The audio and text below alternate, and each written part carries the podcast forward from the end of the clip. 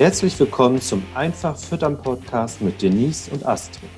Ein Podcast, der Milchviehhalter, Herdenmanager und Kuhliebhaber dazu inspirieren möchte, Milchviehfütterung spannend zu finden und sich gerne mit Themen rund um die Fütterung intensiver zu beschäftigen.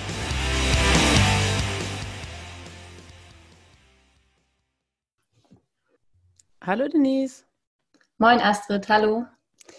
Schön, dass wir uns hören und auch schön, dass ihr, liebe Zuhörer, ähm, wieder eingeschaltet habt. Das ist die dritte Folge aus unserem Einfach Füttern Podcast und heute geht es um Tankmilchdaten. Heute wollen wir euch zeigen, welche Hinweise die Tankmilchdaten für die Fütterung liefern, oder Denise? Genau, ist ja ein total spannendes Thema. Tankmilchdaten sind ja für die meisten Betriebe ähm, ein sehr gutes Controlling-Hilfsmittel oder unterstützen beim Fütterungscontrolling. Und da haben wir uns überlegt, ob wir mal so ein paar grundsätzliche Punkte zur Tankmilch heute gemeinsam diskutieren wollen. Genau. Sehr schön. Und genau, dann fangen wir erstmal an. Wie häufig bekommt denn der typische Betrieb überhaupt eine Information? Also wie häufig kann er eine Information nutzen, die ihm dann auf seine Fütterung schon Hinweise gibt? Ja, normalerweise ist es so, dass man mindestens viermal im Monat eine Tankmilchuntersuchung hat. Mittlerweile, das hat sich in den letzten Jahren geändert, gibt es viele Molkereien, die zum Beispiel bei jeder Abholung eine Tankmilchuntersuchung anbieten oder zumindest deutlich häufiger als viermal im Monat, was ich eine sehr positive Entwicklung als positive Entwick Entwicklung empfinde, weil man natürlich dadurch bei Futterumstellungen oder überhaupt, wenn man Aussagen zur Ration treffen möchte, noch mehr Hinweise darauf hat, wie gut läuft die Ration und wo kann ich vielleicht hier und da noch ein bisschen was optimieren, um die Ration für die Kühe noch gesünder einzustellen. Und ja, von daher bin ich auch ganz begeistert darüber, dass die Daten fast überall digital abrufbar sind, also entweder über E-Mail oder über eine App. Oder man kann sich dann bei einigen Molkereien einloggen auf der Webseite. Das ist echt super gelöst, oftmals. So, und jetzt sind natürlich die typischen Vertreter als Daten äh, zu lesen. Milchfett, Milcheiweiß, Milchmenge natürlich, äh, Zellzahl, Keimzahl, Harnstoff. Genau. Mit welchem wollen wir anfangen? Ja, also wir werden heute uns hauptsächlich auf die Parameter äh, begrenzen, die dann direkt mit der Fütterung im Zusammenhang stehen. Das sind für mich immer der Fettgehalt, der Eiweißgehalt. Harnstoff ist immer ähm, mit fast das Wichtigste und auch die Zellzeit. Darüber kann man auch ganz gute Rückschlüsse ziehen, ob die Fütterung ruhig läuft, ähm, genau, ob es besondere Ereignisse gibt in der Herde. Entschuldigung, äh, du wolltest was fragen. Ich gehe jetzt davon aus, dass in dem Moment, wo eine Futterumstellung oder so ist, du auch anhand der Zellzahl leicht sehen kannst, dass irgendwas im Busch ist.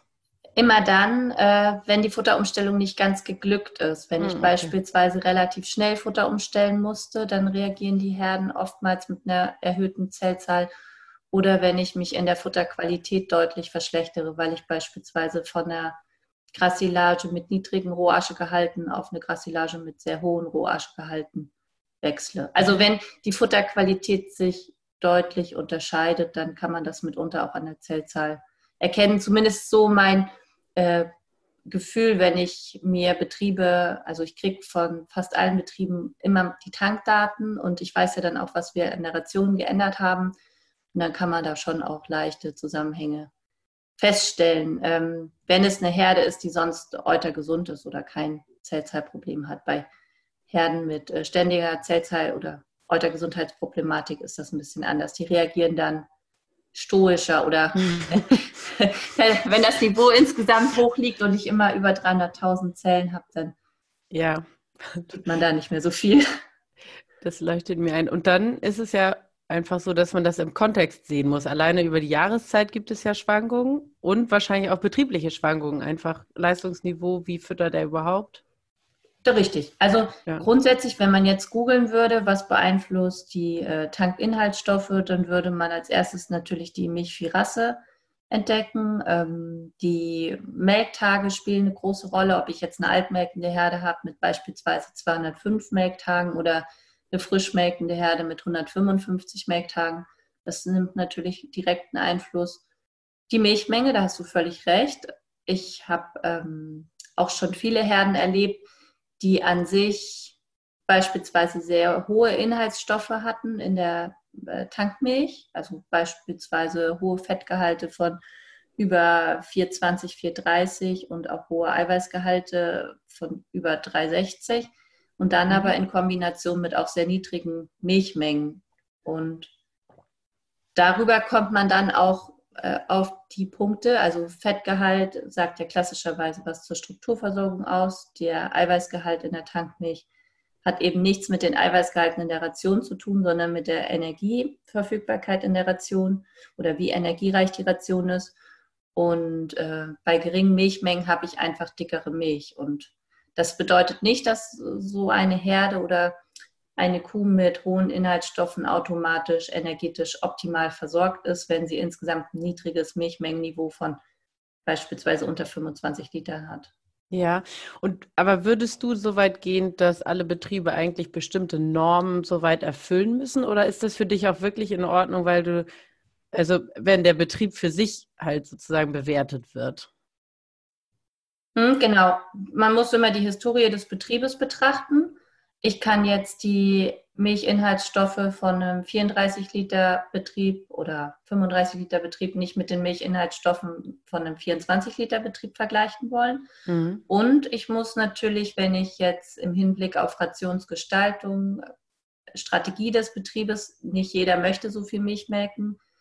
Ähm, man kann ja auch sagen, man hat ein Low-Input-Verfahren, das man verwendet oder hat äh, sehr viel Weidehaltung oder produziert Heumilch oder was auch immer und hat dadurch andere Ziele in anderen Bereichen und das ist dann nicht die absolute Milchmenge. Mhm. Und aus dem Grund ist es am wichtigsten, auf die Historie innerhalb des Betriebes zu gucken und da dann neben der Rasse, den Melktagen, auch vor allen Dingen die Witterung und die Jahreszeit mit zu berücksichtigen. Mhm. Dann sag doch mal, wie sich der Milchfettgehalt im Kontext zum Beispiel der Jahreszeiten verändern darf, sozusagen. Ja, das Klassische ist, was man ganz häufig hört und liest, dass die Milchinhaltsstoffe im Sommer sinken. Das mhm. ist auch tatsächlich ähm, immer wieder zu beobachten, wenn es wärmer wird.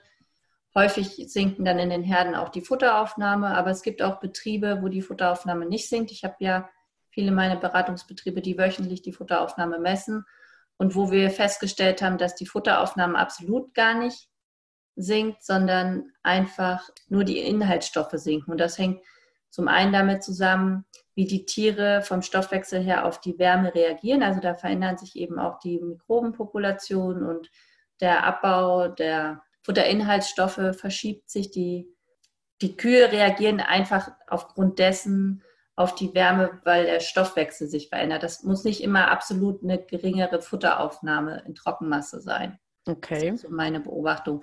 Nichtsdestotrotz ist es absolut für jeden Betrieb so, dass die Inhaltsstoffe im Sommer sinken und ab September, Oktober, je nach äh, Witterung und Außentemperatur, steigen sie dann peu à peu wieder an. Sie steigen schneller an, vor allen Dingen der Eiweißgehalt, wenn ich dann äh, zügig auf die neue Maisilage umstelle. Okay, was ist denn zu beachten, wenn die neue Maisilage eingesetzt wird in der Ration? Genau, die neue Maissilage aus der neuen Ernte unterscheidet sich wesentlich in der Beständigkeit der Stärke. Und ähm, das führt dazu, dass die Stärke nicht so verfügbar ist, wenn die Maissilage erst frisch hingelegt wurde und vielleicht erst sechs oder acht Wochen liegt und jetzt geöffnet wird. Die Verdaulichkeit oder die beständige Stärke wird immer weniger. Die äh, leicht verdauliche Stärke nimmt sozusagen zu. Mhm. Und ähm, deswegen haben wir immer schnellere Maisstärke über den Jahresverlauf. Aus dem Grund empfehlen auch viele Beraterkollegen, dass sie im Herbst dann noch ein bisschen Getreide zusätzlich einsetzen, wenn sie vielleicht über Sommer nur Körnermais beispielsweise gefüttert haben als Energieträger. Und das siehst du dann an der Milchmenge oder vor allen Dingen am Milcheiweißgehalt? Das sehe ich. Der Maisstärke. Äh, genau, das sehe ich vorwiegend daran, dass die Milchmenge so ein bisschen nach unten geht im Herbst. Also mhm. ich habe dann äh, schon auch das Problem, dass die Pansenmikroben noch nicht so richtig sich darauf eingestellt haben, dass sie jetzt ein neues Futter haben mit anderen Verfügbarkeiten. Und äh, demnach geht die Milchmenge immer so einen Ticken nach unten im Vergleich zu Sommermilch. Mhm. Und die ähm, Eiweißgehalte, die steigen stark an. Also gerade in diesem Jahr sind sie besonders stark angestiegen und lagen oder liegen bei fast allen über 3,6 Prozent.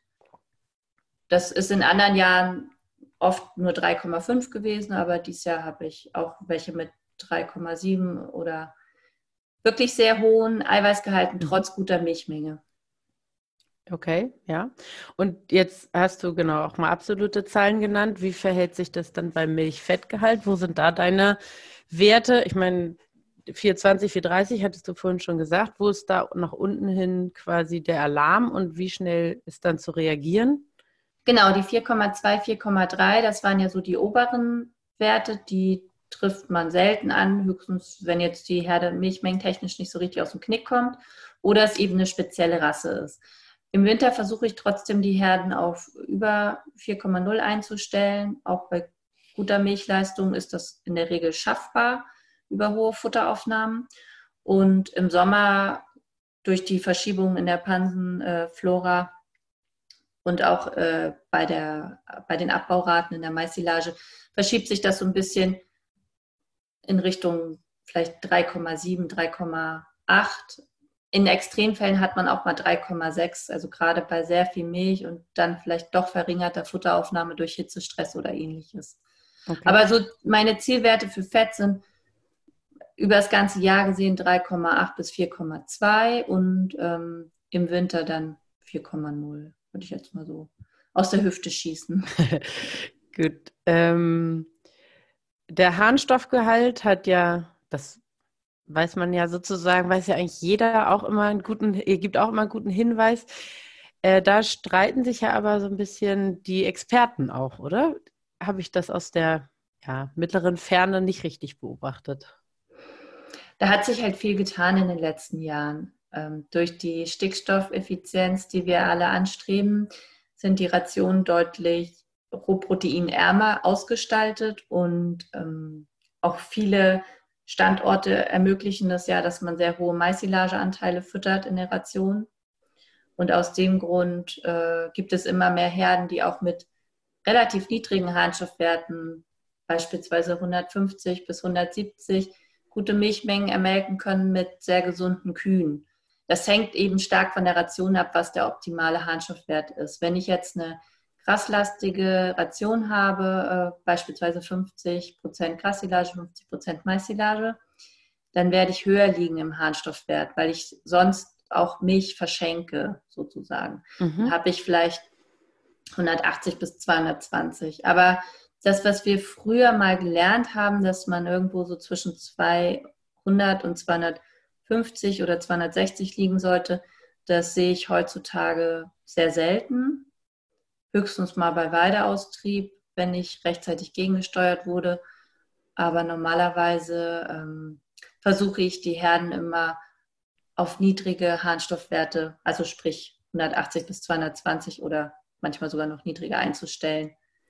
Was ist da der Hintergrund? Also ich gehe jetzt davon aus, dass man oder man am ja, Harnstoffgehalt ja im Prinzip auch eine Überversorgung sonst ähm, sehen würde. Ist das der Grund, weshalb du sagst, sozusagen lieber den Stoffwechsel weniger belasten und niedriger, wenn es gut melkt? Genau, weil der Stickstoff muss ja wieder raus und der müsste dann über den Harnstoffzyklus ausgeschieden werden und das ähm, belastet die Tiergesundheit mitunter und es ist eben ja auch nicht notwendig. Also zum einen kostet Eiweißfutter in der Regel relativ viel Geld. Klar, wenn ich jetzt ähm, die Harnstoffwerte habe durch die Grassilagen. Aber auch dann haben sie mich ja in irgendeinem Moment Geld gekostet, nämlich mindestens zu dem Zeitpunkt, als ich dann sehr großzügig Stickstoff gestreut habe, möglicherweise.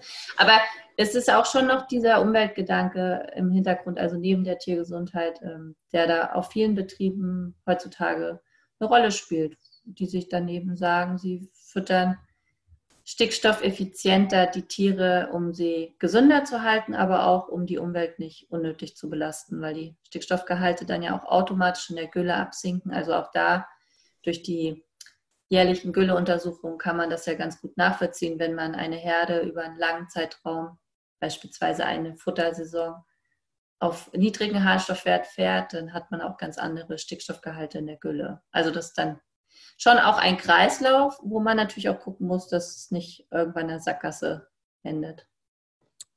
Aber so grundsätzlich bin ich einfach ein Fan davon, den Harnstoffwert so niedrig wie nötig einzustellen.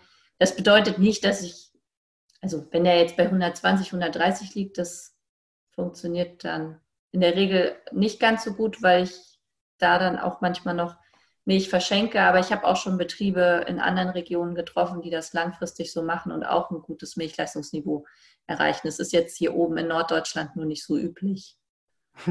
Also okay. ja. ich äh, will da keinem auf die Füße treten oder ich kann mir das durchaus vorstellen, dass es gut funktioniert, je nach Rationsgestaltung. Ja, und jetzt hattest du ja gesagt, dass du die äh, Milchleistungsdaten angucken kannst. Das hat der typische Landwirt ja jetzt nicht. Also diese Auswertungssoftware für die MLP-Daten.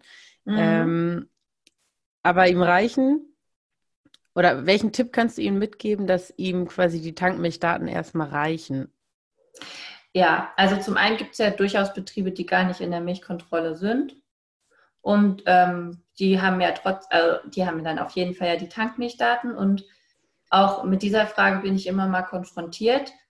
Ähm, ja, man kann ja über die gesamte Herde schon Aussagen darüber treffen, ob wenn ich jetzt im Moment nur 3,80, also 3,8 Prozent Fettgehalt in der Tankmilch habe und es ist November und Dezember und ich habe auf die neue Maissilage umgestellt und melke nur 28 Liter, dann müsste ich meine Ration nochmal nachjustieren. Also man kann schon anhand der Tankmilchdaten ähm, eine gute Basis dafür schaffen, ob ja, sich die Ration nochmal mit dem Futterberater anzuschauen und nach möglichen optimierbaren Stellschrauben zu suchen. Meintest du das oder meintest ja, du das anderes? und ich, die Frage, ich, ich habe mir auch überlegt, ob man, also was passiert denn mit der, mit dieser Information? Sammelt der Landwirt die, legt er sich da rein an, dass er nachgucken kann, okay, wie, ach, September wieder, letztes Jahr so. September ist der ja. auch gesunken oder was gibt es da für Controlling-Maßnahmen, die der Landwirt quasi selber ja sich schaffen kann? Also das ist ja nochmal ein guter Hinweis. Ich, ähm, also die Landwirte selber haben natürlich die Milchgeldabrechnung, wo das hier oben so ist, dass die Inhaltsstoffe da auch noch mit draufstehen, weil die ja da auch danach bezahlt werden. Ja. Ähm, da kann man natürlich immer mal zurückblättern oder ich mache das jetzt bei meinen MLP-Daten so, dass ich Excel-Tabellen habe, wo ich mir die Daten eintrage und die dann abgleichen kann mit dem Vorjahr. Und ähm, für mich ist es immer mal wieder spannend. Ich brauche da eigentlich noch mal jemand, der sich ein bisschen mit Statistik beschäftigen möchte, wenn man alle Tankdaten so eingibt aus den letzten Jahren, die ich ähm, habe, die ich auch speichere, und äh, die mal in Zusammenhang bringt, um so zu gucken, wie groß die Unterschiede zwischen Sommer und Winter sind. Ja, weil man eben die jahreszeitlichen Unterschiede, die ja doch recht groß sind, selbst wenn die Ration nicht sich verändert, äh, da gibt es wenig Untersuchungen zu, wie groß die tatsächlich sind. Also das würde mich jetzt persönlich nochmal interessieren. Und der Landwirt selber kann einfach in seine Milchgeldabrechnung gucken oder er legt sich eine einfache Excel-Tabelle an.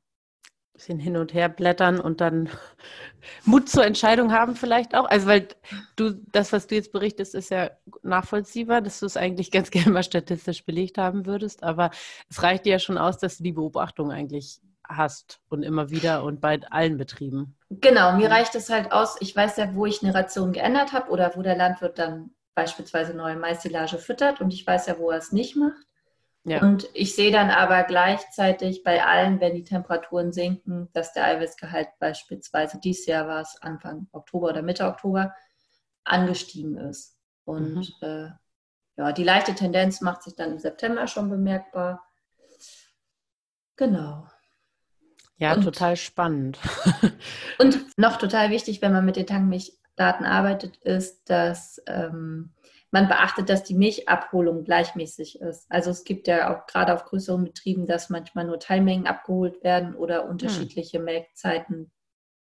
Und äh, da darf man natürlich nicht Äpfel mit Birnen vergleichen, weil in dem Moment, wo ich zweimal abends und einmal morgens im Tank habe, habe ich einfach andere Inhaltsstoffe, als wenn ich zweimal morgens und einmal abends im Tank habe. Und dass man das bei der Interpretation der Daten noch berücksichtigt. Ja, wie verschiebt sich das, wenn das, wenn zweimal morgens, einmal abends drin ist? Ja, das verschiebt sich in Abhängigkeit von der Futteruhrzeit. Da kann man jetzt nicht ah, okay. pauschal beantworten. Also ist okay. Mhm.